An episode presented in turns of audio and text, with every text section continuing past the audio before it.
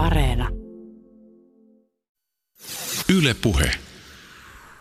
Mulla on monia mielikuvia liittyen rekkakuskien työhön ja arkeen. Rekkaa ajavat pääsääntöisesti miehet. Ammattiin liittyy jonkinlainen kokemus tai ideaali vapaasta ja itsenäisestä työstä. Rekkakuskien ammattiylpeys kytkeytyy taitoon hallita ja osata iso auto ja painava rahti. Rekkaa ajaessa saattaa syntyä kokemus tien valtiudesta. Lisäksi työhön liittyy voimakas kokemus työn merkityksestä, siis jotenkin näin, että ilman tätä duunia yhteiskunta seisoisi paikallaan. Tie yhdistää ja sitoo yhteen ne ihmiset, jotka käyttävät tietä ja sen ympärille rakennettuja palveluita tavalla, joka muodostaa aivan omanlaisensa kulttuurin. Tätä kulttuuria, sen kieltä ja näkemyksiä voi todella ymmärtää vain ammatikseen autoa ajava. Sellainen ihminen, joka ymmärtää omakohtaisen kokemuksen kautta, miten raskas työ vaatii veronsa. Tämän kulttuurin maku on aavistuksen kitkerä huoltoasema kahvi. Timo Aho ja Kimmo Puntti, kuinka hyvin tämä mielikuva vastaa todellisuutta, jos vaikka Timo sä aloitat? No mä sanoisin, että tämmöisenä niin kuin rekkamiesten kokemuksellisena asiana, niin se edelleenkin elää tavallaan jossain siellä sitkeässä, kun heiltä kysyy vaikkapa työn parhaita puolia, niin kyllä siihen aika usein niin kuin vastataan just silleen, että, että tässä työssä sä oot tavallaan niin kuin, ää, oman itsesi herra tietyllä tapaa, että kun sä istut tähän autoon, tähän niin kuin isoon autoon ja, ja lähdet ajelemaan, niin tavallaan silloin sä et ole semmoisen niin kuin työnjohdon suoran, suoran kontrollin ää, niin kuin, ää, tavallaan ää, ulo, ulo, tai tavallaan et saavutettavissa. Ja, ja tota niin, et, et tällä, tässä mielessä se kyllä edelleen niin kuin elää siellä, mutta sitten toisaalta, jos sitä katsoo, niin kuin mäkin olen tässä mun tutkimuksessa katsonut sitä, että minkälaisia tavallaan niin kuin, ää, kontrollitoimia ja voimia siihen tavallaan työhön liittyy, niin tota, ää, kyllähän se näyttää niin kuin siltä, että kyllä se vapaus on hyvin suhteellista ja, ja kyllä se työ on äärimmäisen kontrolloitua. Mutta tämä tavallaan tämä kokemuksellisuus vapaudesta yleensä niin kuin rakennetaan suhteessa just tämmöiseen tehdastyöhön tai, tai konttorityöhön tai tämmöiseen, jossa todella istutaan niin kuin neljän seinän, seinän sisällä ikään kuin semmoisessa tietyssä aikatilassa, joka on ikään kuin pysähtynyt tai, tai erilainen, mikä se niin kuin tuommoisessa autossa, isossa autossa, joka liikkuu, joka on mobiilia työtä, joka liikkuu maantiellä, niin tota, tavallaan se kokemuksellisuus tulee niin kuin tätä kautta se, se niin kuin itsemääräämisoikeus, se tunne siitä. Että se on niin kuin tavallaan elää siellä, mutta, mutta toisaalta se on, kun sitä katsoo, niin, niin hyvin niin kuin itse kyseenalaistaisin semmoisen niin kuin, ää, vapauden eetoksen. Kimmo Puntti, miten sä tätä asiaa kommentoit? No lähdetään siitä, että paljonhan tämä ammattikuva on muuttunut siitä aikojen alusta, kun minä olen aloittanut 61 tämän ammattiliikenteen parissa työskentelyn, niin kyllähän se siihen aikaan oli vähän erilaista kuin nykyaikana, jolloin kaikki kontrolli on aika tiukkaa, nämä digitaaliset laitteet ja vehkeet, että kyllähän meidän ammatin kuva on ihan erilainen, mitä se oli sanotaan 50 vuotta takaperin. Ja Kimmo, onko se huoltoasema kahvi kitkerää? No, kaikkeen tottuu, sanotaan näin, ja nykyaikaisissa autoissa on jopa omat kahvinkeittimet. Tänään tässä ohjelmassa paneudumme rekkamiesten arkeen, työkulttuuriin ja siihen, miten muutokset logistiikka-alalla ja teknologiassa ovat ehkä muuttaneet sitä, miten työ koetaan. Kanssani aiheesta keskustelemassa ovat Timo Aho ja Kimmo Puntti. Timo Aho on Jyväskylän yliopiston tohtorikoulutettava, jonka sosiologian alan väitöskirja käsittelee rekkaa ajavien miesten työkokemuksia, työkulttuuria ja työn käytänteitä. Tutkimusta varten Aho on istunut satoja tunteja rekkamiesten matkassa tutkimusta tekemässä.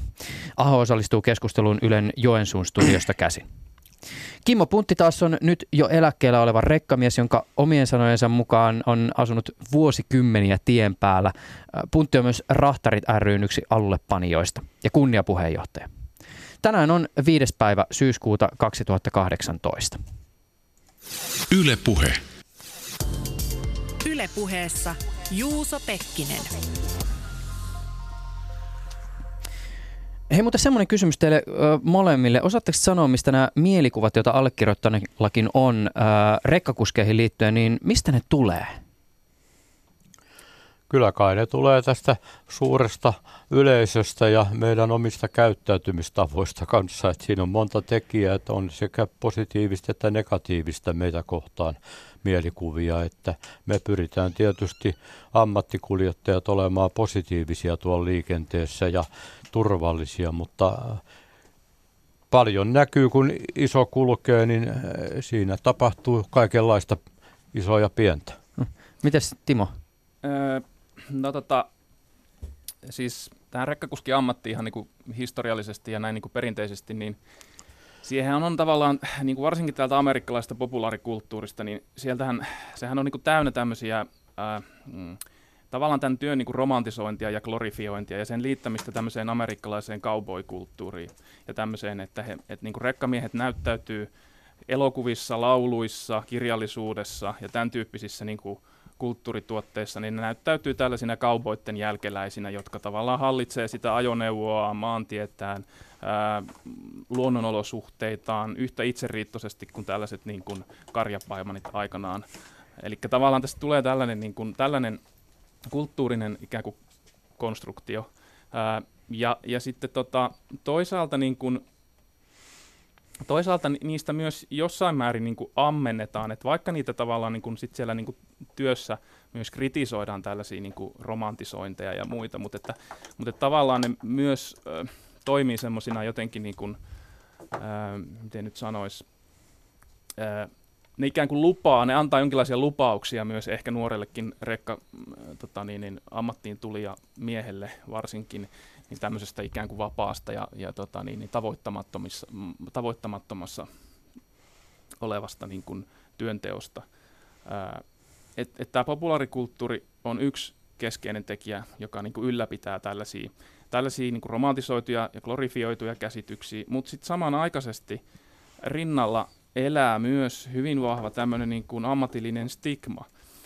Eli tota, just kun nämä rekat on tämmöisiä isoja ja massiivisia, heidät niin kuin liikenteessä huomataan helposti just tästä tavallaan siitä, että he ovat aina jonkin toisen tiellä kulkijan edessä tai tientukkona tai aiheuttamassa vaaratilanteita ää, tai ihan ovat vaan ikään kuin piruillakseen siellä ää, tota niin, niin, tukkimassa muiden etenemistä ja muuta, niin tavallaan nämä on helppo huomata myös liikenteessä nämä rekat tämmöisistä ikään kuin virheistä ja, ja tämän tyyppisistä asioista. Ja sitten myös niin kuin mitä ikään kuin mediassa yleensä nostetaan esiin on nämä ajoaikarikkomukset, jonka kautta tavallaan sit voi syntyä myös tämmöinen niin kuin ajatus äh, lakeja ikään kuin että et nämä kuskit ja, tai nämä miehet ei ikään kuin piittaa välinpitämättömiä lakeja kohtaan ja tulee jopa tämmöinen niin rikollisen stigma tietyllä tavalla. Ja sitten tietysti toisaalta tätä stigmaa synnyttää ihan tämmöiset niin taloudelliset suhteet, että tämä ala on niin kuin äärimmäisen kilpailtua ja se synnyttää tämmöistä niin kuin kuljetusyritysten välistä eripuraa ja, ja tavallaan, koska halutaan ää, tuottaa sitä lisäarvoa näille kuljetusasiakkaille, niin halutaan myös, halutaan myös tota, niin, niin, viedä se kuorma mahdollisimman aikaisin ja olla ajoissa perillä ja muuta, niin silloin tulee niin kuin, tavallaan ää, tällaisia kiusauksia myös ehkä niin kuin, ää, rikkoa niitä lakeja ja tavallaan, ja sitten se synnyttää tavallaan myös semmoista niin kuin kyräilyä, että ruvetaan kyttäämään, että mitä, se toi, mitä siellä toisessa kuljetusyrityksessä tapahtuu, että, että mitä ne toiset kuljetusyrittäjät ja varsinkin ne ulkolaiset yrittäjät ja ulkolaiset kuskit, mitä ne tekee, että, että tavallaan niin kuin tulee syntyy tämmöistä niin kuin alan sisäistä eripuraa ja kyttäämistä ja, ja tällaista, että, että, että kuka rikkoo lakia, ja, ja sitä synnytetään tavallaan myös niin kuin itse sieltä sisältä käsin.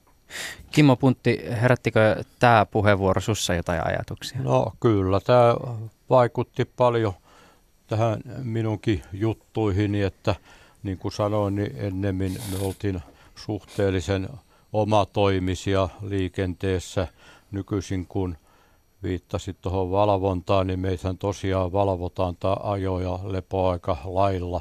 Aika tiukkaankin sanotaan näin, ja Sehän on tietysti on pyrkimys sillä, että kaikki EUn alueella olevat kuljetusliikkeet, kuljettajat olisivat tasa-arvoisessa asemassa, eli on tämä ajoaika maksimissaan viikko plus päiväkohtaiset ja systeemit olemassa ja valvonta nykyajan digipiirtureillaan on niin tarkkaa, että jos minä ajan Rovaniemellä Lapissa vaikka tunnin ylimääräistä ja seuraavalla viikolla olen Espanjassa ja paikallinen vallesmanni pysäyttää mut siellä, niin hän voi antaa mulle sakon siitä, että mä olen ylittänyt sen tunnin silloin aikoinaan siellä Suomen päässä viikko takaperin tai pitemmältäkin ajalta. Ja Espanjassa ja Ranskassa varsinkin, niin tämä on erittäin kovasti sanktioituja juttuja, että siellä puhutaan tuhansista euroista silloin, kun saadaan näitä yliaikasakkoja tai vastaavia ja ne maksetaan paikan päällä. Siellä ei auto liiku, että Suomessa se on vähän lepsumpaa kylläkin, kiitos ymmärtävien viranomaisten. No niin. Timohan on kirjoittanut tästä aiheesta siis artikkeli, joka kulkee otsikolla Rekkamiesten työn rytmihäiriöitä. Ja tässä nyt alkaa hieman tuota, hahmottua, että mitä nämä rytmihäiriöt tarkoittaa. Siis se, että on ikään kuin se työn vaatima aika ja sitten taas toisaalta tämä aika, jota viranomainen vaatii noudattamaan. Ja ne ei välttämättä aina ehkä osu ihan yksi yhteen kokemuksen kokemuksen mukaan. Tota, eh, Kimmo Puntti, voisitko kertoa hieman sun pitkästä urastasi rekan ratissa? No, ura on suhteellinen käsite, mutta 61 mä oon saanut ammattiajokortin aikojen alussa alkuun ajoin soraa ja kaikenlaista tavaraa täällä Suomen maassa. Sitten 60 6-7 nurkilla aloin vakinaisesti ajaa Keski-Eurooppaan.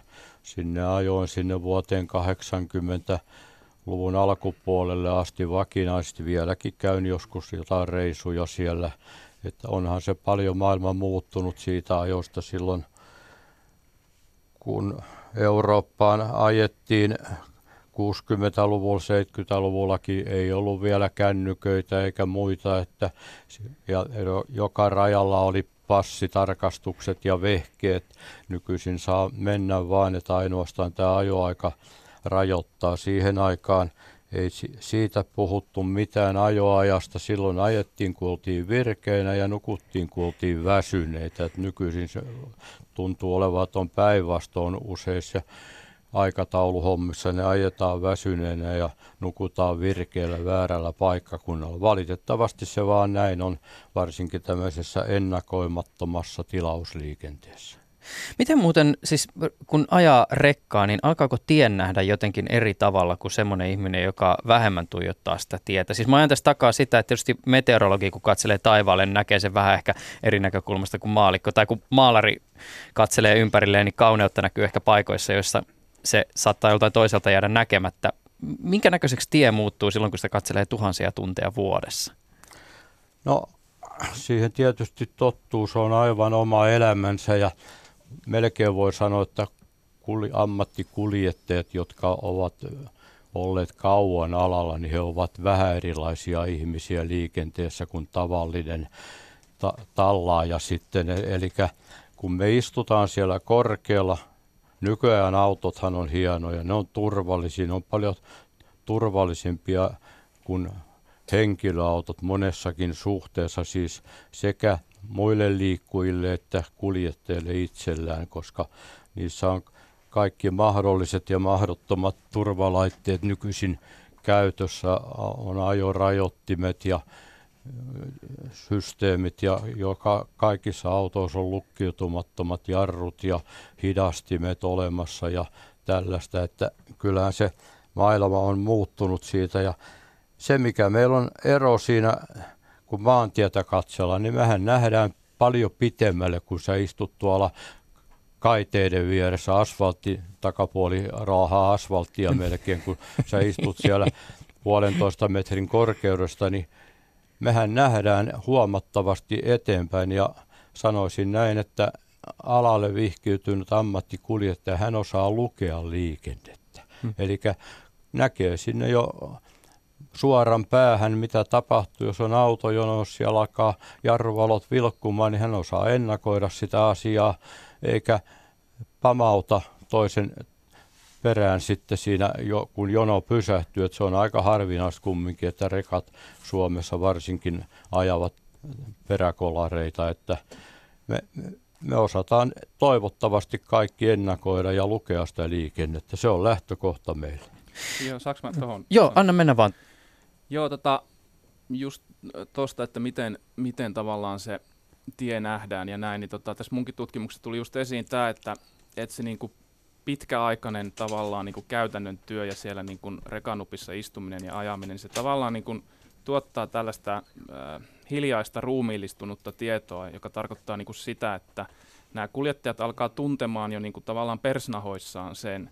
Sitä ei voi ikään kuin sanallistaa sitä, että mitä mun pitää tässä tehdä, mutta sä tavallaan tunnet sen tienpinnan liukkauden ikään kuin sen auton kautta, joka tulee ikään kuin sun kehoon tavallaan. Sä alat tuntea sen kehossasi jo, että missä on niin kuin, mi, mi, milloin on liukasta, missä, ja, ja sä alat tavallaan niin kuin, että onko tie pomppunen ja mitä mun pitää ehkä tehdä tai ennakoida tai näin. Että et tavallaan se tuottaa tämän tyyppistä tietoa mm. myös. Miehestä tai naisesta ja autosta tulee ikään kuin yhtä. No tietyn tyyppinen symbioosi. Se on niin rajat, rajat häviää tietyllä tavalla. Takapuolituntuma tulee siinä mukaan, että muistan, että olen lukenut jostain, että Jenkeissä on joskus tehty tämmöinen tutkimus, on puudutettu kankkua ensin toiselta puolelta ja sitten toiselta, niin sen jälkeen ei pystynyt enää ajaa autoa. Että, että se, koko ruumis on mukana siinä asiassa ja ammattikuljettaja, joka tottuu ja tuntee ne värinät, niin kyllä se on, se, se vaan on jossakin tuolla takaraivossa. Mutta sitten tietysti Äh, niin kuin Kimmokin tässä viittasi, että, että nämä autothan on nykyään niin kuin kehittyneitä ja, ja siellä on mitä hienompaa teknologiaa, ohjaustehostimia ja, ja niin kuin, äh, tota, näitä tota, vakionopeuden säätimiä ja muita tällaisia. Et, et varmaan ihan se semmoinen niin ratin vääntäminenkin on niin kuin fyysisessä mielessä, äh, siis sillä lailla fyysisessä mielessä, että sun ei tarvitse niin just niin kuin käyttää siihen ratin vääntämiseen ja, ja sä et, kaikki pomput ei välttämättä ehkä tunnu ihan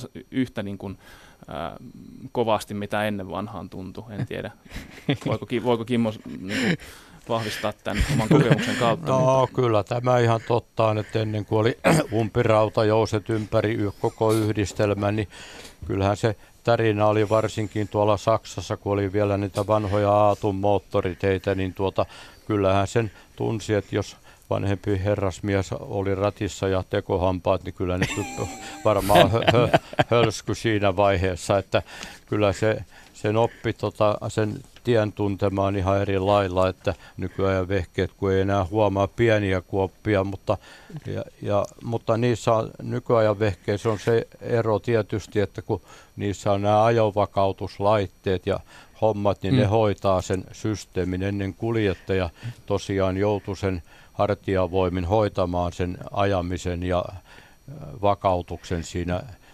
ajaessaan. Mm. Että mm. Siinä on monta tekijää, että kyllä niin. nykyvehkeet on hienoja ja ei siitä pääse Tästä, tästä tietysti tästä rekkamiehen ruumiillisesta tai rekkanaisen ruumiillisesta kokemuksesta työn tiimelyksessä saisi melkein oman aiheensa aikaiseksi. Mä kysyn sulta, tai oman jaksonsa aikaiseksi. Timo, sä siis valmistelet tällä hetkellä sun väitöskirja, jonka keskiössä on nimenomaan siis rekkamiehet. Rekkamiesten arkeen kytkeytyvät käytänteet sekä työelämän muutospaineet tekijöiden kokemuksen näkökulmasta ja, ja tota, työkulttuurin lisäksi aihesanoja siis ovat olleet muun muassa sukupuoli sekä ajan tematiikka. Kertoisitko hieman tarkemmin, minkälaisten tutkimuskysymysten kanssa sä oot siis ollut liikenteessä? No tota, se nyt, ne nyt on tässä elänyt pitkin, pitkin tutkimuksen tekoa, mutta että niin kuin se tutkimustehtävä nyt on, jos tämmöinen niin laajempi tutkimustehtävä, niin se on niin kuin tämmöinen kaksiosainen tavallaan, että, että, että mä oon niin kuin halunnut etnografisesti tutkia sitä, että, että miten, miten tämä niin kuin rekkamiesten työnteko rakentuu osana tämmöisiä niin kuin institutionaalisia, juridisia, teknologisia, taloudellisia ja, ja materiaalisia niin kuin käytänteitä, miten, sitä, miten, sitä, niin kuin, miten se muovaa työtä, työn tekoa. Mutta sitten samanaikaisesti mä ajattelen niin, että et kysymys on nyt niin kuin tässä mun tapauksessa nimenomaan rekkamiehistä ja tämä työ on niin kuin läpikotaisin tavallaan niin kuin sukupuolittunutta työtä, vaikka siellä toki on niin kuin siis miesvaltaista työtä. Ja mä ajattelen, että että se työ kantaa mukana ikään kuin tietyn tyyppisiä niin kuin sukupuolittuneita ja ikään kuin no ehkä nyt voisi sanoa maskuliinisiksi miellettyjä tämmöisiä niin kuin arvoja ja ideaaleja. Eli tavallaan tekemällä rekkamiesten työtä tai tietyn tyyppisiä niin kuin työtehtäviä, niin rakennetaan samalla myös niin kuin mieheyttä. Eli tämä mun toinen tutkimuskysymys itse asiassa on se, että miten niin kuin rekka mieheys tai rekkamieheydet rakentuvat näissä käytännöissä. Konkretisoi hieman vielä tätä. Mä yritän saada ajatuksesta kiinni. Siis tätä rekka... Ikään kuin sitä, että, että mi- mi- minkälaisilla asioilla sitä niin kuin, tavallaan niin kuin mieheyttä rakennetaan. Miten me voidaan jollakin tavalla sanoa, että maskuliinisuus rakentuu esimerkiksi jostain tietystä käytännöistä työssä? No siinä mä oon niin lähestynyt tämmöisen ää, miestutkimuksen ja maskuliinisuuden teorioiden kautta tätä, tätä niin kuin rekkamieheyden rakentumista. Eli tota, no mä nyt voisin vaikka viitata siihen mun yhteen kolmanteen artikkeliin, jossa jossa mä esimerkiksi käsittelen sitä, että miten tämmöinen, niin kuin, miten rekkamiehet tavallaan rakentaa niin kuin erontekoja suhteessa toisiin rekkamiehiin. Eli siinä tulee tavallaan se niin kuin maskuliinisuus, eli heidän käsitys niin kuin hyvästä työmieheydestä tai arvokkaasta työmieheydestä rakentuu vaikkapa suhteessa siihen, että minkälaisia tavaroita tai kuormia he ajavat. Koska niiden kuormien ja tavaroiden käsittely vaatii tietynlaista kompetenssia, jota taas ei välttämättä vaadita jossakin muunlaisessa rekanajossa. Jos mä otan esimerkin, että kappaletavaran lastaaminen ja sen kuorman suunnittelu vaatii ihan erityyppistä tavallaan niin kuin taitoa tai kompetenssia kuin vaikkapa jonkun sellukuorman vieminen tai sahatavarakuorman vieminen. Ja mä huomasin, että täällä, niin kuin, täällä tota, mun aineistossa tavallaan tehdään tämmöisiä niin kuin erotteluja suhteessa niin kuin muihin rekkamiehiin, että, että, että kuinka niin kuin saatetaan sanoa, että joka jätkähän nyt osaa niin kuin viedä jonkun jonkun tota sellukuorman, mutta tuuppa lastaamaan ja suunnittelemaan kappaletavarakuorma, joka on niinku täynnä eri muotoista pakettia ja palettia, ja sun pitäisi siitä ikään kuin Tetristä pelaamalla rakentaa kuorma.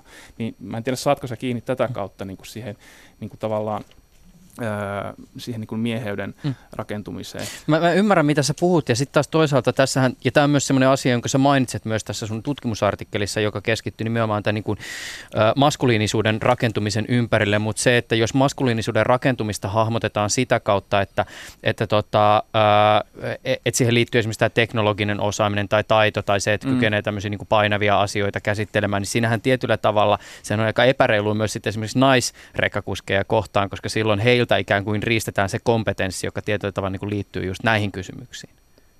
Uh, ai, ai, ai, miksi, minkä, minkä takia riistetään? Ö, siis tarkoitan sitä, että jos ajatellaan, että nimenomaan maskuliinisuus tai se ikään kuin maskuliininen rooli rakentuu tällaisten kysymysten kautta, niin siinä ikään kuin tavallaan, jos tätä, tätä tarkastelutapaa ajatellaan niin kuin kriittisesti, niin sittenhän se kysymys on tietysti se, että mutta kyllähän niin kuin nainenkin voi tehdä näitä vastaavia En mä asioita. tarkoitakaan sitä, etteikö nainen voisi tehdä niin. näin. Totta kai voi tehdä. Hän voi rakentaa feminiinisyyttään tai myös naismaskuliinisuuttaan mm. ihan yhdellä, niin ihan samalla tavalla ää, näiden samojen asioiden kautta ja varmaan rakentavatkin. Mulla ei vaan aineistoissa nyt ole tällä mm. hetkellä naisia. Et mä en niin kuin, missään nimessä sano, ette, etteivätkö he voisi rakentaa, mutta tavallaan jos historiallisesti miettii tätä niin kuin kuljetusalaa, niin näihin kompetensseihin niin kuin sisältyy semmoinen niin kuin sisäänrakennettu ajatus, mm. että, että niin kuin, äh, niin kuin, hyvän kuorman tekeminen on semmoista niin kuin miestapaista toimintaa, että se tavallaan kantaa niin semmoisia niin mies niin kuin ideaaleja tai semmoisia tavallaan, jossa niin kuin maskuliinisuus arvottuu ikään kuin feminiinisyyttä korkeammalle. Eli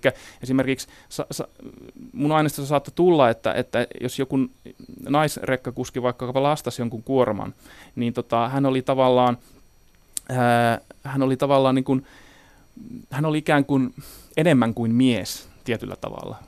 Että tavallaan se, se niin kuin arvottuu sillä tavalla niin kuin sen, sitä niin kuin maskuliinisuutta vasten. Mm. Niin, se minkä takia mä kysyn tästä on just se, että, että tämän tyyppinen niin kuin ajattelu ei välttämättä ihan siis maalikolle, joka ei akateemisessa kontekstissa tätä hahmota, niin on välttämättä tuttua. Sen takia mä pyörittelen tätä ikään kuin useammasta näkökulmasta. Joo, ja mulla niin kuin, tavallaan oli nimenomaan ajatuksena se, että kun tämä rekkamiesten ammatti automaattisesti niin kuin arki, arkikielessä ja arkisissa mielikuvissa, niin se niin kuin tavallaan – se mielletään, että se on, nyt on kysymys niin kuin maskuliinisesta ammatista tai maskuliinisesta työstä, jolla saatetaan niin kuin jotenkin ajatella, että tämä on niin kuin jotenkin enemmän miehistä kuin vaikkapa joku tutkijan työ tai jonkun radiotoimittajan työ. Tai, tai, tai, tai tota, että nyt on niin kuin kysymys niin kuin tosi miehistä. Ni, niin, niin, tota, mä niin kuin halusin sitten lähteä vähän niin kuin miettiä sitä, että no, niin kuin miestutkimuksessa näissä teorioissa ylipäätään on osoitettu se, että niin kuin miehet ovat keskenään erilaisia ja he rakentavat niin kuin mieheyttään – suhteessa toisiinsa, suhteessa toisiin miehiin, suhteessa naisiin ja näin poispäin, niin mä halusin tavallaan niin kuin sit vähän laventaa tätä, että minkälaisia niin kuin erilaisia tapoja niin kuin rekkamieheyksiä voi löytyä tavallaan sieltä. Että et se ei ole vaan niin kuin, tavallaan niin kuin yksi maskuliininen tämmöinen niin kuin, koherentti möhkäle, joka siellä on. Ö, se, sen lisäksi, että sä teit tutkimusta osallistumalla niille matkoille, joita sun haastateltavat tekivät työssään, niin y- ymmärtääkseni sun faija on myös alan ammattilainen. Joo, kyllä hän on. Hän on tota, ajanut varmaan 35 vuotta ää, tota, niin pääsä, pääsääntöisesti kotimaassa ja jonkin verran Ruotsissa myös. Jos ajatellaan sitä, miten sä oot vaikkapa lapsena ajatellut sun isän työstä ja siitä, minkälaisen kuvan sä oot tutkijana samasta työstä saanut, niin miten nämä kuvat ehkä eroavat toisistaan? Äh, no mun isä, isä on niin kuin, oikeastaan mun se, se on tällainen niin kuin läpi elämän kulkeva informantti tässä mielessä kyllä monessakin suhteessa. Mutta joo, totta kai hänen niin kuin työ, että kun puhutaan etnografisesta työstä niin, tai tutkimuslähestymistavasta, niin siinähän tavallaan tämmöiset omat positioitumiset on niin kuin tärkeitä tuoda esiin, että, että tavallaan se mun isän rooli on totta kai vaikuttanut myös tähän tutkimukseen. Hän on yksi informanteistakin, siis sillä tavalla vaikuttanut, että hän on se ennakkokäsitys niin kuin rekanajosta, mitä, niin kuin, mitä on rekanajo tai niin kuin jotenkin oikeanlainen rekanajo, niin totta kai se niin kuin, ää, tuli jollain tavalla sieltä niin kuin mun isän työn kautta ja sen tyyppisten kuljetustehtävien kautta, mitä hän teki. Ja se asetti eräänlaisen niin kuin lähtökohdan tai semmoisen niin suhteuttamispisteen sille, kun mä lähdin tekemään kenttätyötä, että et miten mä jotenkin niin kuin haalin rekkakuskia erilaisista niin kuin kuljetustehtävistä ja, ja niin kuin, että tavallaan se niin kuin koko ajan jotenkin, se oli tämmöinen tavallaan niin kuin reflektointipinta sille, sille mun niin kuin kenttätyölle, se mun isän, isän niin kuin työ. Miten muuten siis tota, Kimmo Puntti, jos ajatellaan sitä, että, että on tämmöinen rekkakuski, joka viettää siis vaikka ulkomailla ihan käsittämättömän pitkiä tämmöisiä työrupeamia, siis sä, sä oot itsekin tehnyt tämmöisiä niin tosi, tosi pitkiä ää, ajokeikkoja, niin mitä se vaatii ikään kuin siltä, että se, se perhehomma saadaan jotenkin pidettyä kasassa? No lähdetäänkö siitä liikkeelle, että kun minä menin silloin vuonna 1973, oli semmoinen aktiivivuosi, perustettiin rahtarit ja menin naimisiin ja sain ensimmäisen lapsenkin melkein samana vuonna. Ja tuota niin, kyllähän se vaikuttaa paljon, että sen takia mä sitten siinä 80-luvun vaihteessa lopetin sen vakinaisen mantereelle ajon, koska oli kolme muksua jo siinä vaiheessa, tai oikeastaan neljäkin, niin tuota, niin ne alkoi kysyä, että mikä säijä tuolla käy kylässä aina välillä. Ja, ja siitä lä- lähti liikkeelle sitten se tien kotimaahan. Että kyllä se vaikuttaa tietysti eh, moneen asiaan. Että kyllähän meillä Rahtarissa on vähän tutkittu tätäkin asiaa ja kyllähän siitä eräänlaisen Kinesin ennätyksenkin varmaan saisi näistä aviosuhteiden muuttumisista ja kaikista, että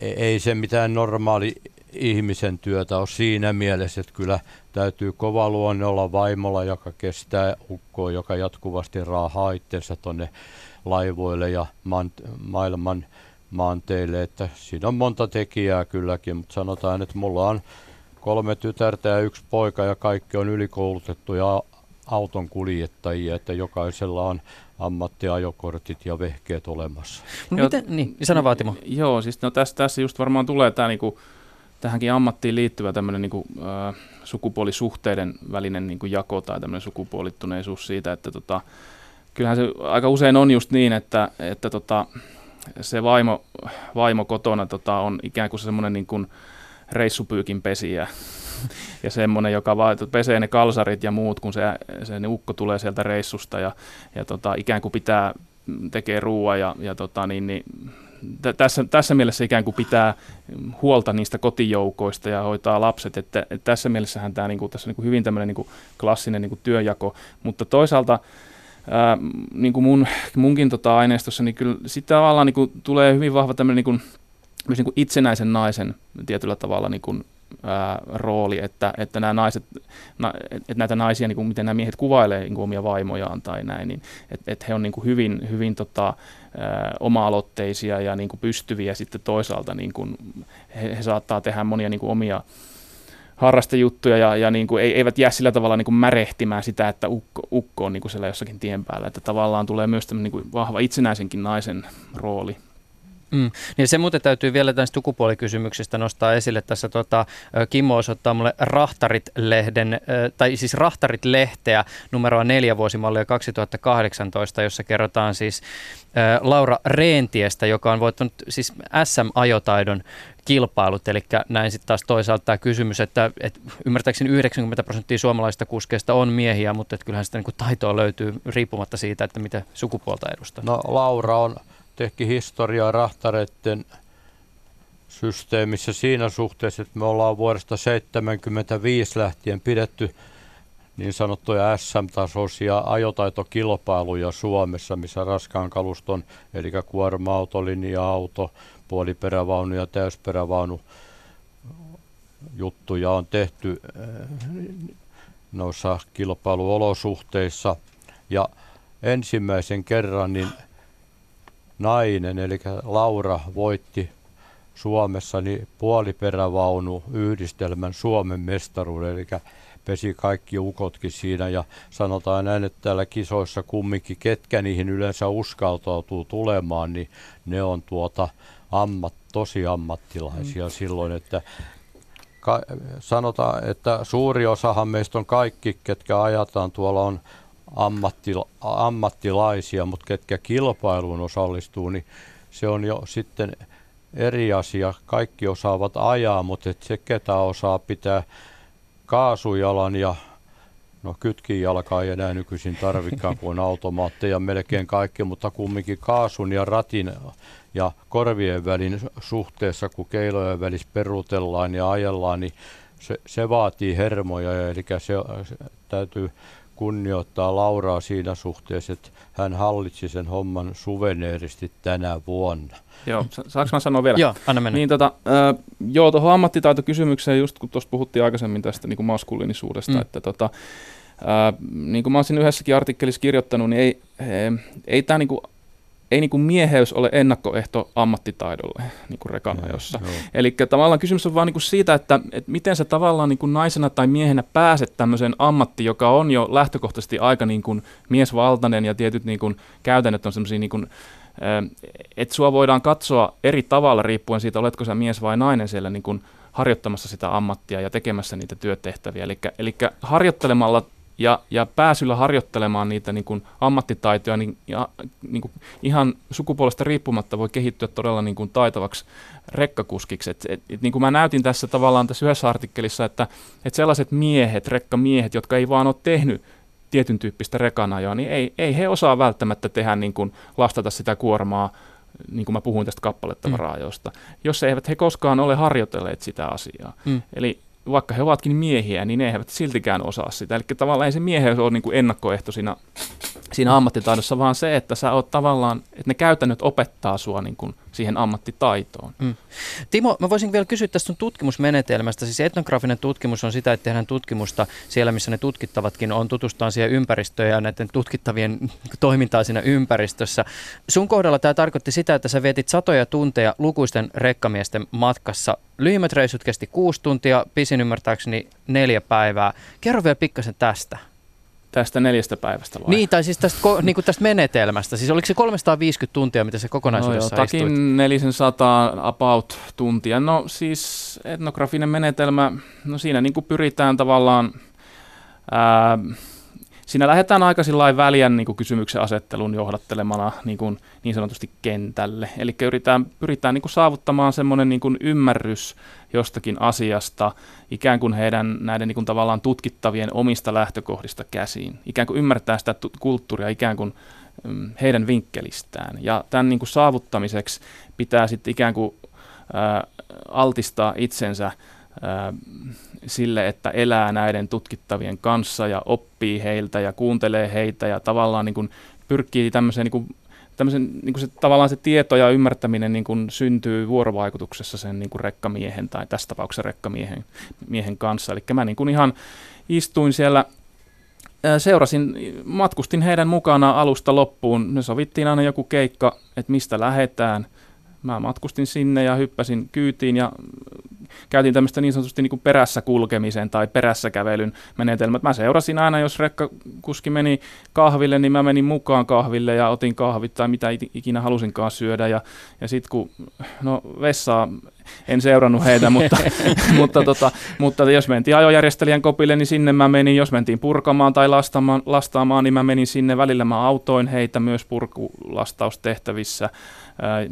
en, en nyt niin kuin systemaattisesti, mutta aina silloin tällöin. En itse ajanut rekkaa, mutta tota, elin tavallaan heidän kanssaan sitä niin kuin arkea. Ja niillä keikoilla, joissa sitten ää, jotka kesti niin kuin yön yli tai useampia päiviä, niin sitten mä nukuin heidän kanssa, asuin siellä autossa ja söin heidän eväitä ja heidän keittämää kahvia ja join ja, ja, ja, ja tällä tavalla. Se on sellaista niin kuin yhdessä elämistä ja sitä kautta ikään kuin pääsyä kiinni siihen, että mitä tämä niin kuin kulttuuri nyt oikein on. Kimmo Puntti, olisitko ottanut tämmöisen kaverin työreissulle mukaan? Kyllä, mulla on aikoinaan ollut tuolla mantereellakin kaikenlaista turistia ja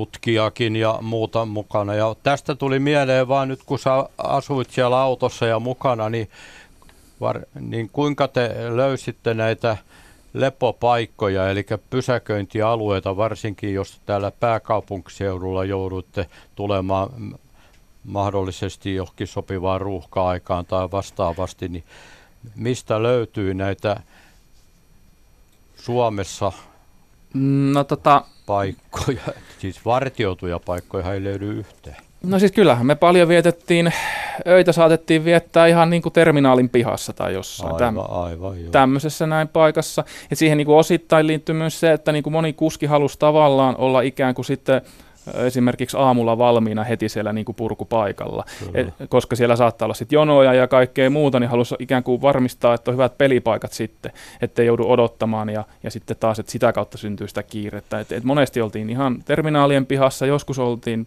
parkkialueella. Mutta kyllä me joskus oltiin sitten, että, että kyllä nämä rekkakuskit tosi hyvin tietää sen, että mihin huoltoasemille, mihinkin aikaan kannattaa mennä ja mihin ei kannata mennä. Ja miten se ajoaika tavallaan ylipäätään edes riittää tietyille paikoille. Että kyllä me niin kuin välillä oltiin tietysti huoltoasemienkin pihassa. Mutta tota, kyllä se niin kuin aika vaihtelevaa oli se, että missä niin kuin yövyttiin. Joo, se, sehän on täällä varsinkin pääkaupunkiseudulla ongelma, että kun sä tulet tuolta maaseudulta ja pitää viedä rahtia jonnekin paikkaan, mikä sä et pääse illalla. Terminaalit on eri mm. asia, mutta sä et pääse sinne johonkin firmaan tai muuta. Sun pitää jäädä johonkin vaikka eh, vapaalle paikalle, voi olla tunnin ajomatkan päästä Helsingistä. Niin siinä mm. menee sitä seuraavan päivän tehokasta ajoaikaa hukkaan sitten taas, kun tämä valvonta eh, iskee päälle ja muuta. Ja mm. pääkaupunki se varsinkin, niin täällähän silloin äh, paljon tehtiin Vuosaaren sataman eteen, että siellä on hyvät tilat olla. Siellä on ainoastaan 126 yhdistelmäpaikkaa ja ne on, kun menee normaali yöllä katsomaan, niin ne on kaikki täynnä. Ja niin. sanotaan, että sulla on Espooseen purku, niin et sä voi ajaa Vuosaareen nukkumaan ja sitten aamulla Espooseen viedä sitä kuormaa. Siinä menee jo hukkaan tunti puolitoista vaan siinä ajamisessa. Nämä on just näitä, näitä työ, työhön liittyviä rytmihäiriöitä. Mm. Ö, mä voisin, Timo, kysyä tämän sun tutkimuksen keskiössä olevasta ikään kuin tai tästä murroksesta, jonka sä kuvaat, ja voitaisiin lähteä tähän ikään kuin sillä, tälle makrotasolta. Siis jos me ajatellaan rekan ajamisen historiaa ja hahmotetaan sitä työnkuvaa ja, ja sitä isoa maisemaa sieltä toisen maailmansodan jälkeistä ajasta tähän päivään, niin Minkälaisia isoja linjoja meidän on syytä ymmärtää sen kokonaisuuden hahmottamisen kannalta, jos me halutaan ymmärtää se, että, että minkälainen muutos ikään kuin alalla on ollut? No, jos me nyt niin kuin Suomesta puhutaan en erityisesti, niin tota, kyllähän siis äh, rekana, rekana, johon reagoi niin kuin tavallaan kaikkeen siihen, mitä niin kuin taloudessa ja yhteiskunnassa laajemmin tapahtuu. Että, että niin kuin Suomessa esimerkiksi maailmansodan sotien jälkeinen niin kuin yhdyskunta- ja elinkeinorakenteen muutos on ihan niin kuin keskeinen asia. Kaupungistuminen, eli minne tavallaan ihmisvirrat on niin kuin suuntautunut, koska siellä pitää olla sitten myös sitä logistiikkaa. Eli tämä maalta muutto kaupunkeihin, tämmöiset, niin kuin, tämmöiset asiat vaikuttaa siihen, ää, miten näitä logistiikka ää, systeemeitä kehitetään. Sitten tietysti ihan niin kuin voidaan lähteä siis globalisaatio, tämä, että materiaalit, in, ää, tavarat, ihmiset, palvelut, kaikki liikkuu, ne on, rajat on avoinna tässä mielessä. Tämä niin kuin kehystää tätä niin kuin tavallaan tätä kuljetusalaa ää, ja, ja niin kuin, ää, niin kuin mä tuossa yhdessä artikkelissakin niin otin, otin niin kuin esiin tämmöisen niin kuin yhden, mä nyt sitä kutsuin niin kuin uusliberalistiseksi tendenssiksi tai tällaiseksi, että että miten niin tämmöinen niin dere, niin deregulaatiopolitiikka tai niin alan liberalisointi ja se, että et, et niin halutaan nimenomaan niin kuin, halutaan sitä kilpailua niin firmojen välille yhä enemmän, jotta, jotta niin teollisuus ja kaupan yritykset saa niin tämmöisiä että et he saa niin hyviä ja halpoja kuljetuksia. Ja tavallaan niin tämä niin liittyy, liittyy erityisesti sit siihen. Ja sitten että pitää niin kuin tavallaan ymmärtää, että tämä kuljetusala toimii tämmöisessä niin kuin hyvin hektisessä ja niin kuin globaalissa, monimutkaisessa niin kuin taloudellisessa logistiikkaverkostossa. Eli, eli tota kaikki se, mitä sitten tavallaan tapahtuu täällä ää, näiden niin kuin teollisuuden ja kaupan alan yritysten toimintaympäristössä, niin, niin se sitten niin kuin vaikuttaa sitten vaikuttaa siihen. Ja, ja, ja just tämä niin kilpailu yritysten välillä, tavallaan se, että että halutaan niin kuin myös niitä omia tuotantoprosesseja teollisuudessa ja kaupan alalla muuttaa sellaisiksi niin kuin yhä enemmän yhä enemmän tehostaa ja yhä enemmän siirtyä tämmöiseen, ettei synny mitään niin kuin ylituotantoa tai varastointia tai huk, niin kuin, niin kuin hmm. hukkatuotantoa tavallaan, vaan niin kuin kaikki tavara menee ikään kuin asiakas kysynnän kautta tavallaan niin kuin suoraan sinne ihmisille. Et, et, et, et tämähän niin vaikuttaa sit suoraan siihen niin rekkakuskin siihen, että miten, miten usein tavallaan tai minkälaisella frekvenssillä niitä kuljetuksia pitää tavallaan niin kuin, ää, syöttää ja, ja miten, ne on, miten kuljettajien pitää olla saatavilla koko ajan firmoissa. Että tavallaan tämä niin kiihdyttää sitä tavallaan sitä niin kuljetusmääriä. Niin. Ja, ja tota, ää, no, selitinköhän mä nyt jo aika paljon tässä. Mutta no, tota... tässä alkaa se iso kuva vähitellen hahmottua. Tässä jos pi- pikkasen, y- yksi muuten tämmöinen käsite, jota, jota se esimerkiksi käytät tässä siis ylätasolla kuvaamaan ikään kuin myös sitä, niin kuin ikään kuin tätä kontrollia, joka kuljet, kuljettajan kohdistuu, niin tämmöinen niin uusi-taylorismin tai jälki-taylorismin käsite myös. Y- ymmärtääkseni sillä viitataan myös tämmöiseen ikään kuin tayloristiseen ajatukseen siitä, että, että tota, et, et työntekijästä tehdään yhä enemmän ja enemmän, vaan ikään kuin semmoinen niin kuin koneiston pieni palanen, joka pyörii siinä paikallaan ja tavallaan myös työntekijä ikään kuin palasena on jollakin tavalla niin kuin korjattavissa ja siihen liittyy tämä kontrollia. No joo, se liittyy, se, se mitä on niin kuin tapahtunut Rekajossa, se liittyy just tähän ää, tavallaan näiden niin kuin logistiikka- ja prosessien kytkemiseen niin kuin teollisuuteen ja kauppaan ja miten niitä yritetään niin kuin rationalisoida koko ajan ja tavallaan niin kuin, ää, tehdä niistä tavallaan läpinäkyviä ja virtaviivaisia just tämmöisen niin kuin digitalisaation, digitaalisten logi- logistiikkaprosessien kautta, johon liittyy tämä, niin kuin nämä paikantimet autoissa, että niin kuin logistiikkajohdon on nähtävä, missä rahti milloinkin menee, missä tavara kulkee, missä ajoneuvo kulkee, jotta hän voi sitten suunnitella suunnitella tavallaan niitä kuormia eteenpäin ja jotta, jotta tavallaan myös asiakas näkee, että hän osaa, että asiakas tai se tehdas tai kauppa, mikä ikinä se onkaan, niin se osaa sitten suunnitella myös sitä niin kuin omaa tuotantoaan sillä tavalla, että, että siellä ää, ei synny tämmöistä niin kuin väljyyttä tai hukka-aikaa, vaan niin kuin kaikki, kaikki pyritään niin kuin tekemään mahdollisimman ää, tehokkaasti, niin tämä niin kuin, just tämä niin kuin, tämä niin sitten taas liittyy sit siihen, niin kuin, että rekkakuski ei enää ole tavoittamattomissa ole, niin kuin oleva, mitä hän ehkä oli vielä joskus 30 vuotta sitten, vaan, vaan nykyään niin kuin hän on yhä enemmän erilaisten niin kuin, ää, tahojen kontrollin alla, jotka, jotka niin kuin osallistuu siihen kuljetusprosessin niin kuin organisointiin eri tavalla. Kimmo Puntti. No niin, nyt on puhuttu siitä logistiikasta ja sen toimivuudesta ja sehän toimii, kun se pistetään toimimaan, mutta ongelma on, iso ongelma on se, että se kuljettaja, joka on ihminen, mm. niin tuota, hänen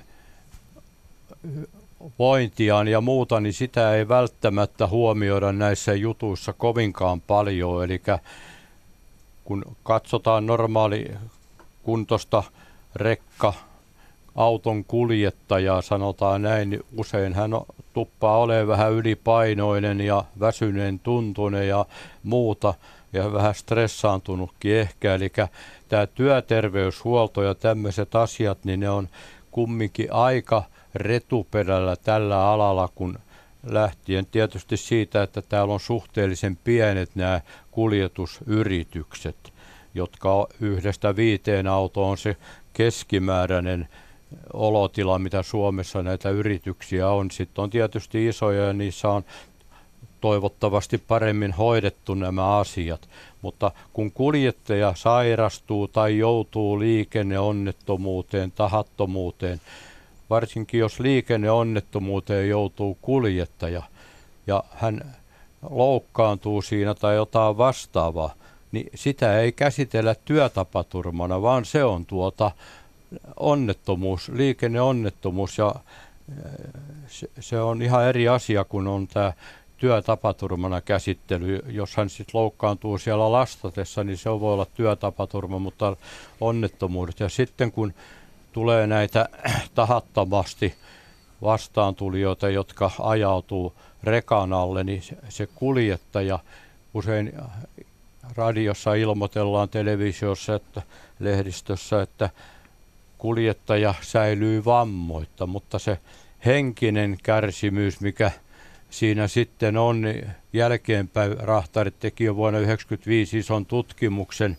tästäkin asiasta, että mitä näille kuljettajille tapahtui sen jälkeen. Ja he tosiaan, kun siinä 65 muistaakseni kuljettaja erilaista tapahtumaa käsiteltiin, niin ainoastaan kolme kuljettajaa oli, jotka säilyi niin kuin pystyi jatkaa ammattiaan niin kuin jatkuvasti. Eli siinä oli, oli itsemurhista lähtien sit kuljettajilla ja erilaista työstä ei pystynyt tekemään työtä ja kaikkia sellaista. Eli siinä on monta tekijää tässä asiassa, mikä on ja meillä on tämmöinen, rahtarit on sitten Skallin kanssa yhteistyössä, niin tämmöinen vertaistukisysteemi, jossa on 24 kautta 7 puhelinnumero Autoliiton kautta toimii, jossa kuljettajat voivat ottaa yhteyttä. Meillä on vertaistukihenkilöitä Suomessa semmoinen 25 henkilöä, jotka sitten vapaaehtoisesti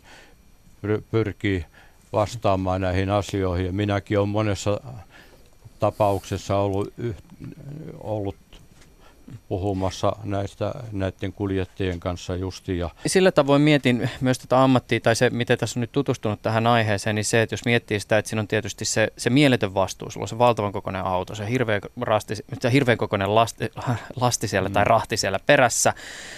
Sitten siihen liittyy just niin tämä kysymys siitä, että no että on olemassa pieni mahdollisuus, että se että oikeasti joku tulee vastaan tai joutuu johonkin onnettomuuteen, jonka kohdalla tietysti joutuu pohtimaan sitä, että mitä mä teen mahdollisesti väärin. Ja tämä ikään kuin taka-ajatuksena myös nämä mahdollisuudet jatkuvasti. Ja sitten kun siihen isketään vielä tämä kysymys tästä niin kuin ikään kuin valvonnasta ja siitä, että joku reaaliaikaisesti ikään kuin on perillä siitä, missä mennään ja se ehkä entinen, joskus ehkä jollakin tavalla siinä työssä mukana ollut vapaus ja itsenäisyys on kadonnut, niin se on kyllä varmasti ihan hirveästi muuttanut sitä kokemusta ja sitä, miten ikään kuin ihmiset – ö, ajattelee siitä omasta ammatista. Ja sitten kun siellä vielä lisätään se ajatus siitä, että ne neljä lasta odottaa siellä himassa, niin ei teillä kyllä niin kuin, tota, pahimmassa tapauksessa kyllä kauhean helppo se duuni ole. Ei, kyllä siinä monta tekijää on, että niin kuin mä jo aiemmin sanoin, niin kyllä tämä on ihan oma ihmisryhmänsä, joka tämä hommaa tekee ikänsä, mm. että siitä pääse mihinkään. Että melkein kaikki saa ammateissa, niin pyritään – siihen, että saadaan tehdä mahdollisimman vähän tunteja. Mm. Niin jostain syystä kuljettajat haluaa ajaa enemmän työtunteja, mitä laki saa. Toki no, jokaisessa, niin. mä, mä sen, sen verran sanon, että toki jokaisessa ammatissa myös siis on olemassa omat paineensa ja riskinsä. Ja, ja siis varmasti jokainen myös niin kuin työelämässä oleva tunnistaa sen, että omassa duunissa on paljon niin kuin semmoista, mikä jollakin tavalla stressaa tai ahdistaa. Mutta mikä rekkamiehillä tai naisilla on se, ky- se vastaus silloin, kun kysytään, sit, no miksi sä teet sitä duunia? Mi- mi- no mi- kyllä se varmaan on vaan se elämäntapa ja se, että elätät perheessä ja saat toimeentulos ja kyllä se on, sanotaan ammattina, se on ihan kiva vieläkin, vaikka on valvontaa, niin kyllä siinä kumminkin, vaikka pomoja on varmaan eniten kuin missään muussa ammatissa, vaikka alkuun sanottiin, että ei ole pomoja, mutta kyllä siellä on kaikki. Nämä muut liikenteessä olevat on melkein meidän pomoja siellä maantiellä, että, mutta että kyllä siellä nyt kumminkin itsenäisiä päätöksiä pitää tehdä ja saa tehdä ja tehdään jatkuvasti, muuten homma ei toimi. Että siinä varmaan Timo ollaan samaa mieltä. Joo, joo siis ainakin näissä niin kuin mun haastatelta, tai nämä mun informantithan on niin kuin suhteellisen kokeneita, että, että ne on niin kuin 45 ikävuodesta 65, eli me on aloittanut silloin joskus, osa jopa 70-luvulla, osa 80-luvulla, niin tota, ö, tavallaan se on myös niin kuin semmoista, että, että kun sä oot tehnyt sitä niin kuin työtä ikäs, niin e, et sä niin vaan välttämättä niin kuin ei sulla välttämättä niin kuin mahdollisuuksiakaan niin vaan niin kuin tavallaan ainakaan tämmöisen niin kuin kokeneena miehenä, kun sä oot tehnyt sitä jo pitkään, niin lähtee niin kuin tosta noin vaan muuhun ammattiin. Ei töitä välttämättä varsinkaan niin kuin vanhemmilla miehillä on enää edes tarjolla sillä tavalla, että se voi olla, se on se, mitä sä osaat tavallaan niin kuin tehdä. Mm. Se, se on, niin kuin, se on niin kuin juurtunut sinuun tavallaan, kun sä oot tehnyt sitä pitkään, että ei siitä niin vaan niin kuin pysty lähtemään. Niin kuin, tota, niin, niin, että tosiaan niin töitä ei välttämättä ole tarjolla, eikä välttämättä, et välttämättä ole vanhana miehenä enää kysyttyä työvoimaa myöskään. Ja, ja sitten toisaalta, no mä en ole itse tutkinut nuorempia rekkamiehiä, että et mä en tiedä mikä heitä niin kuin, ää, et joitakin tutkimuksia on toki lukenut, että kyllä siellä edelleenkin niin kuin tietynlainen nousee nämä perusteemat, itsenäisyys ja tämmöinen tämmöiset asiat, mitkä siihen niin kuin työhön houkuttaa. Mutta että tota, mm, mulla on niin kuin pakko vielä kommentoida tuohon yhteen asiaan näistä, niin kuin, niin kuin näistä, että kun Kimmo puhuu siitä, että, että halutaan tota, ajaa ehkä enemmän kuin laissa on sallittua, mm. niin tota, tähän niin kuin liittyy tähän niin kuin rekana jo maskuliiniseen tavallaan niin kuin, maskuliinisuuden rakentamiseen. Et, et, et, et rekana, jossa niin kuin perinteisesti varsinkin silloin niin kuin vuosikymmeniä sitten, niin nimenomaan niin kuin puhutaan tosi paljon niistä ajetuista kilometreistä ja siitä, miten nopeasti on vaikkapa tietty pätkä ajettu tai, tai näin poispäin. Ja sitten sit, niin tavallaan myös vertaillaan näitä kilometrejä ja näin. Että tavallaan se, se on niin kuin myös niin kuin tällainen niin kuin hyvän työmieheyden niin kuin merkki, että sä oot pystynyt vaikuttaa sillä omalla jaksamisellas ja sillä siihen niin kuin tavallaan asiaan, sä oot pystynyt edistämään sitä asiaa ja se, se niin kuin työprosessi on ollut sun hallussa. Että tämä, tämä niin kuin lujittaa tavallaan sellaista niin kuin maskuliinista identiteettiä myös tämä. Että siinä on myös niin kuin tämä puoli, että vaikkakin nykyään moni rekkakuski sanoo, että kyllähän niitä niin kuin rajoja pitää olla, mm. ja on varmasti sitä mieltä, mutta, että, mutta että tämä, tässä niin kuin ajamisessa ja, ja kuinka paljon ajetaan, niin siihen kuitenkin niin kuin, siellä edelleen elää se semmoinen niin kuin mentaliteetti siitä, että, että, että minä olen tärkeä, kun minä tavallaan niin kuin pystyn käyttämään tätä omaa jaksamistani tämän niin kuin, keikan edistämiseen. Mm. Kun rekkojen ohjaamoissa mietitään tällä hetkellä tietä katsellessa työn tulevaisuutta, niin minkälaisia ajatuksia päässä ehkä pyörii? Kuljettajan kannalta, kun puhutaan koko ajan kuljettajattomista yhdistelmistä, eli että ne on tulevaisuutta, että rekat kulkee ilman kuljettajaa, johon ajetaan koeajoja sillä lailla, että ensimmäisessä autossa on kuljettaja ja toiset kaksi, kolme, neljä autoa seuraa perässä. Mm. No se on kyllä mahdollista jo nykyajan vehkeilläkin se, että, että tuota, seuraa perässä, mutta kyllä se vaatii edelleen sen, joka kääntää sitä rattia siellä, vaikka ei jarrupolinta ja kaasua hoitaiskaan, että tämä, nämä rajoittimet ja muut vehkeet, niin ne kyllä pitää sen määrätyn välimatkan, jos se säädetään se takana tuleva 45 metriin, niin se pysyy 45 metrin päässä siitä edellä ajavasta, kun tutka pitää sen siinä paikallaan sitten, ja, mutta ei, ei se vielä käännä sitä siellä seuraavassa kulmassa niin tota, välttämättä sitten mukaan, että siinä on monta tekijää sitten mutta että tulevaisuus ehkä on, mutta en usko kyllä, että minun elinaikana ja tuskin hyvinkään lähellä on sitä, että kuljettajattomat ja kuorma-autoyhdistelmiä nähdään maanteillä, että kyllä eh, se on, alkaa olla aika utopia lähteä sitten puumet plaanilla hakea tukkia tai muuta, niin kiva olisi nähdä semmoinen kuljettajaton auto. Mm, katsotaan, autonomiasta puhutaan paljon ja varmasti myös esimerkiksi siihen lastaukseen ja la, lastin purkamiseen liittyen tälläkin hetkellä jossain mietitään, että mikä se robotti tämän homman voisi ihmistä paremmin tehdä. Timo, sama kysymys. Äh, No kyllähän tietysti kuljetusalalla tai tiekuljetusalalla erityisesti niin joudutaan varmaan ja on reagoitukin jollain tavalla just niin kuin näihin isoihin kysymyksiin, niin kuin tämä ekologiset ja ilmastonmuutoskysymykset, että miten näitä kuljetuksia niin kuin jotenkin kaikkien ekologisimmin ja tehokkaimmin voidaan niin kuin, järjestää ja organisoida.